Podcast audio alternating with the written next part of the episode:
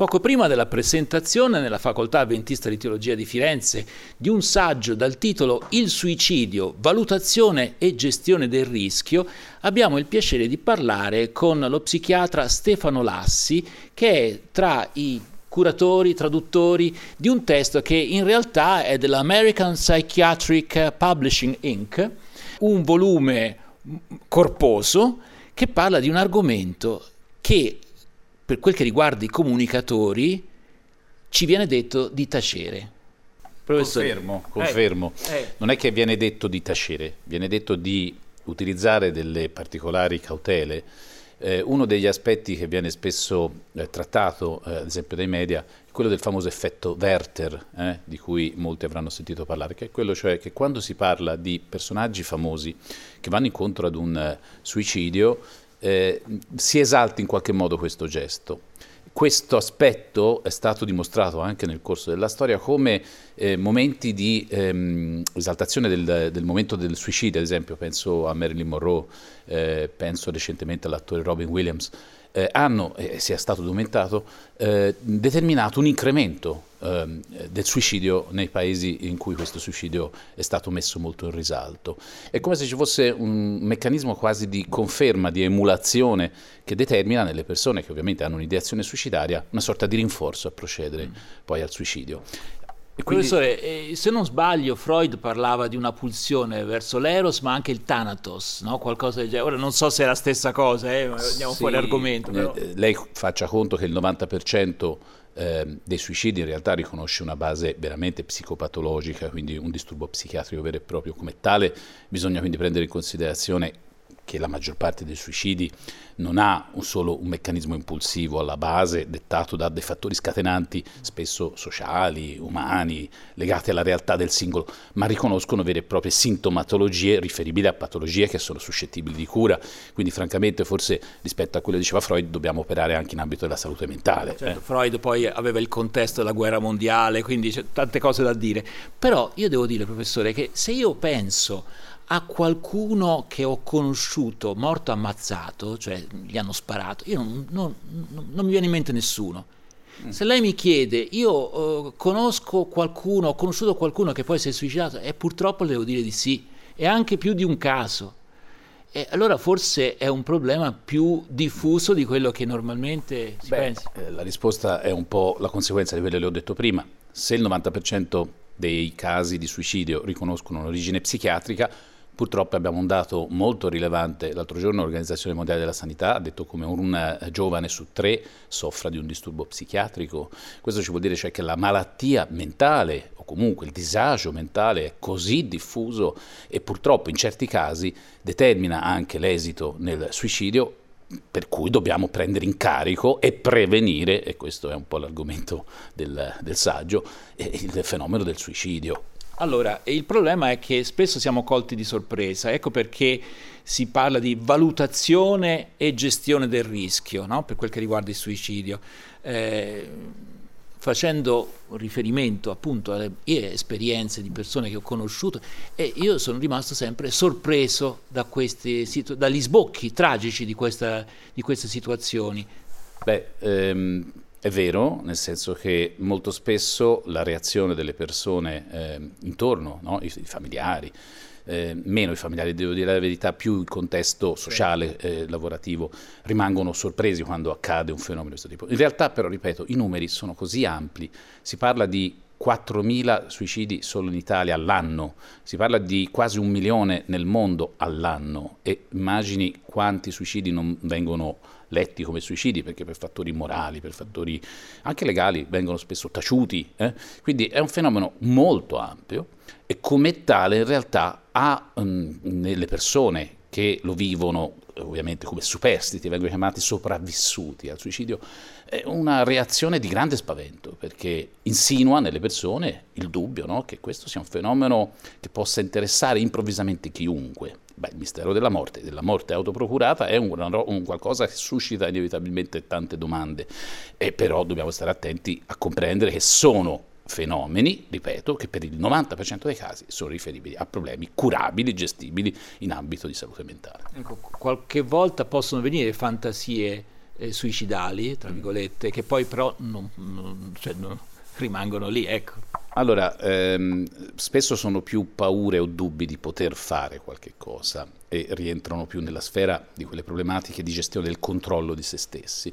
Pensi a quanti disturbi d'ansia oggi eh, siano, tra l'altro la patologia dell'ansia è in aumento. Nei giovani, ad esempio, stavo leggendo un dato recentissimo di uno studio sugli adolescenti dove l'ideazione suicidaria è in, in aumento, eh? quindi esiste un, evidentemente un qualcosa nell'attuale eh, costrutto socioculturale che facilita l'emersione di questo tipo di dubbi, di, di immaginazione, di ideazione.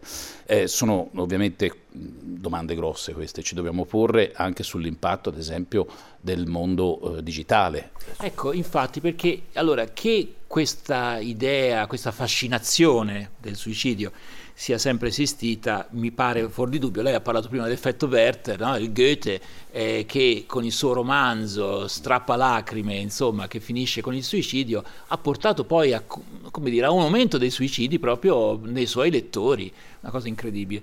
Eh, però, ecco, eh, statistiche attendibili dicono che il fenomeno è in aumento? Sì, assolutamente sì, nonostante si sia visto con l'incremento del, dell'accesso a cure farmacologiche, ad esempio gli antidepressivi, ad una tendenza alla riduzione nel tempo, in realtà poi i dati sono molto controversi. Quindi eh, sembrava no, che con la possibilità di curarsi eh, si potesse contrastare il fenomeno del suicidio.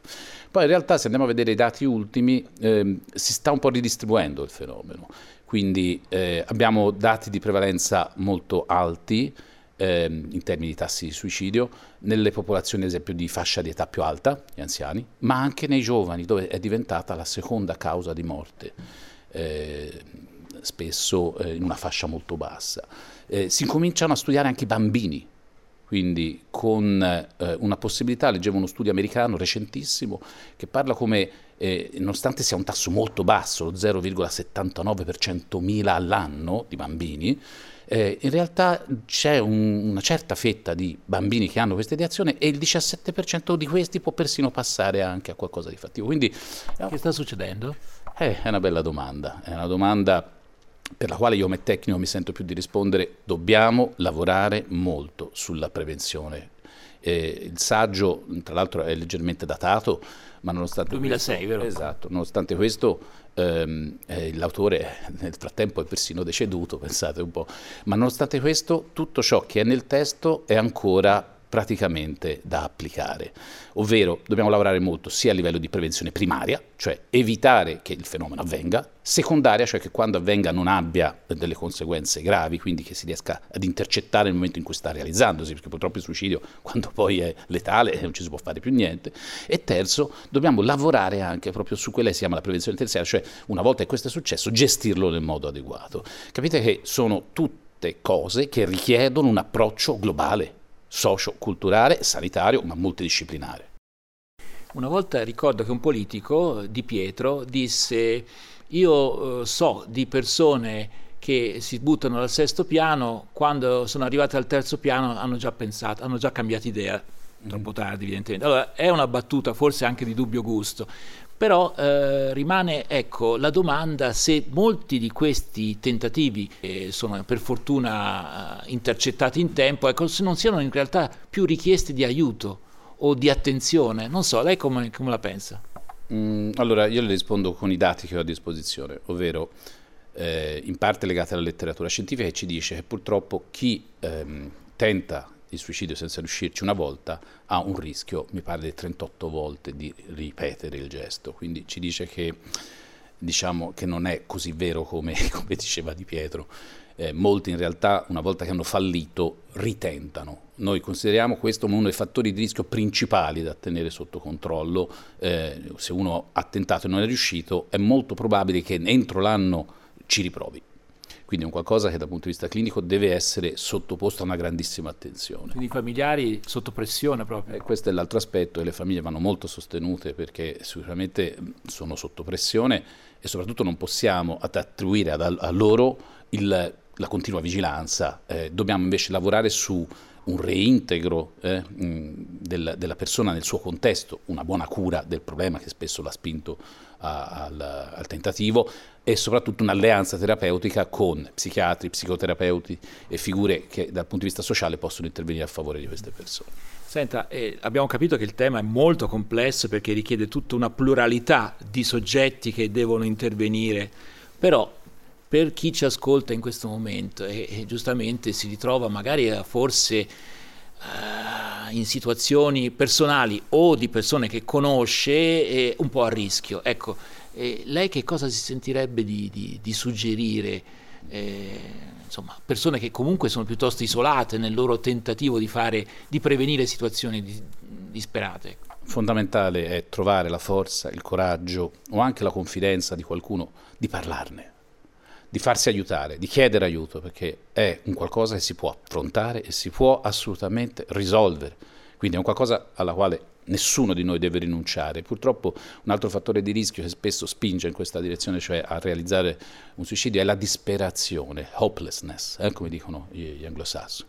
Ecco, Parlarne invece aiuta a trovare un minimo di speranza eh, fra i consigli pratici che si danno spesso alle persone che vengono a conoscenza di una persona che ha una difficoltà di uscire è quello di semplicemente a volte fornire un ascolto, semplicemente intanto mettersi in un'ottica di dai cerchiamo, troviamo insieme un, un qualcuno che ti possa aiutare. Ecco. Perché la solitudine, sostanzialmente la sensazione di essere solo con i propri problemi che porta a volte a dei gesti disperati. In, rispetto anche alla domanda che mi ha fatto prima, l'attenzione ad un mondo digitale che ti mette in contatto con tutti ma a volte ti isola nella tua stanza, il fenomeno della solitudine è sicuramente un fenomeno ed è un fattore di rischio anche questo. Che è paradossale perché la digitalizzazione sembrerebbe in teoria aprire no, porte, invece le cose non stanno proprio così. Senta professore, ehm, io quindi ricordo in conclusione il saggio da cui abbiamo preso spunto, Il suicidio, valutazione e gestione del rischio, edizione Pacini, eh, però io vorrei concludere con un riferimento a un altro testo bello voluminoso, eh? è un testo che è in inglese, Textbook of Psychiatry for Intellectual Disability and Autism, so se pronuncio correttamente, non so.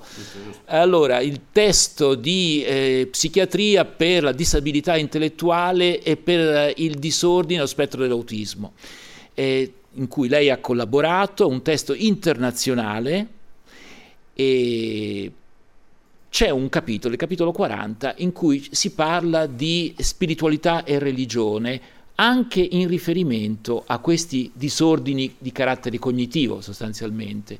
Ecco, questo colpisce e, e insomma lei adesso sta per parlare in una facoltà di teologia e quanto in casi come questi o addirittura in casi eh, in relazione ai tentativi di suicidio la fede, la religione può fare una differenza. Guardi, eh, rispetto all'impatto della spiritualità sulla salute mentale, ormai è un dato di fatto che la salute mentale risente di questo fattore.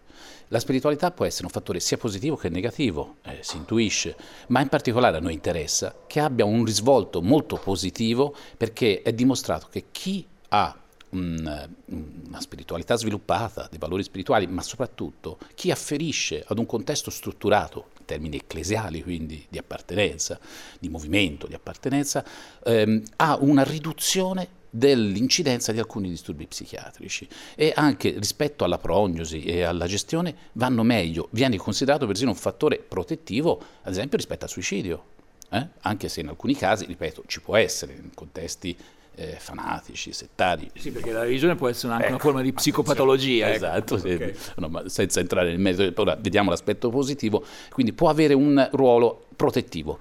Quindi spiritualità, salute mentale sono strettamente connesse? Sì. Eh, è incredibile eh, pensare che per anni questi due mondi non si sono affatto parlati, sono stati separati e oggi l'integrazione delle scienze umane nei percorsi ad esempio anche di formazione religiosa sono diventati una, un'attualità, una realtà. Quindi noi dobbiamo capire che la spiritualità è una risorsa. Ovviamente l'approccio del terapeuta, dello psichiatra deve restare laico, ma deve essere rispettoso e a conoscenza di questa dimensione. Non si può semplicemente negarla o far finta che non esista, ma anzi, oppure snobbarla a volte no? in termini di influenza negativa o influenza non particolarmente scientifica, fra virgolette. Assolutamente bisogna tenerne conto, spiritualità come elemento da eh, considerare anche da parte del terapeuta, ovviamente non in termini di intervento spirituale, ma di intervento di conoscenza di quanto questa possa impattare ed essere importante per il paziente. Che poi è la questione della ricerca di senso, insomma, no? che alla fine è importante per tutti, eh? naturalmente. Allora, noi ringraziamo lo psichiatra Stefano Lassi, che, lo ripeto, è tra i curatori di un testo che vale la pena in italiano eh, dare un'occhiata, il suicidio, valutazione e gestione del rischio, e poi abbiamo parlato anche di un testo, questo qui in inglese, è uscito l'anno scorso, un testo di psichiatria per la disabilità intellettuale e per i disordini dello spettro autistico, eh, anche questo, eh, edizione Springer, che è un, un testo a livello internazionale. Sì, e qui dobbiamo essere grati anche alla scuola fiorentina perché l'ha curato in particolare il dottor Marco Bertelli che insomma abbiamo studiato insieme. Però voglio psichiatra. dire, il fatto che ci siano degli italiani che lavorano su un testo internazionale... Sì, tra l'altro su un settore, quello dei disturbi del neurosviluppo, così poco sviluppato in Italia nel tempo, eh, negli adulti. Complimenti intanto. Grazie professore, grazie.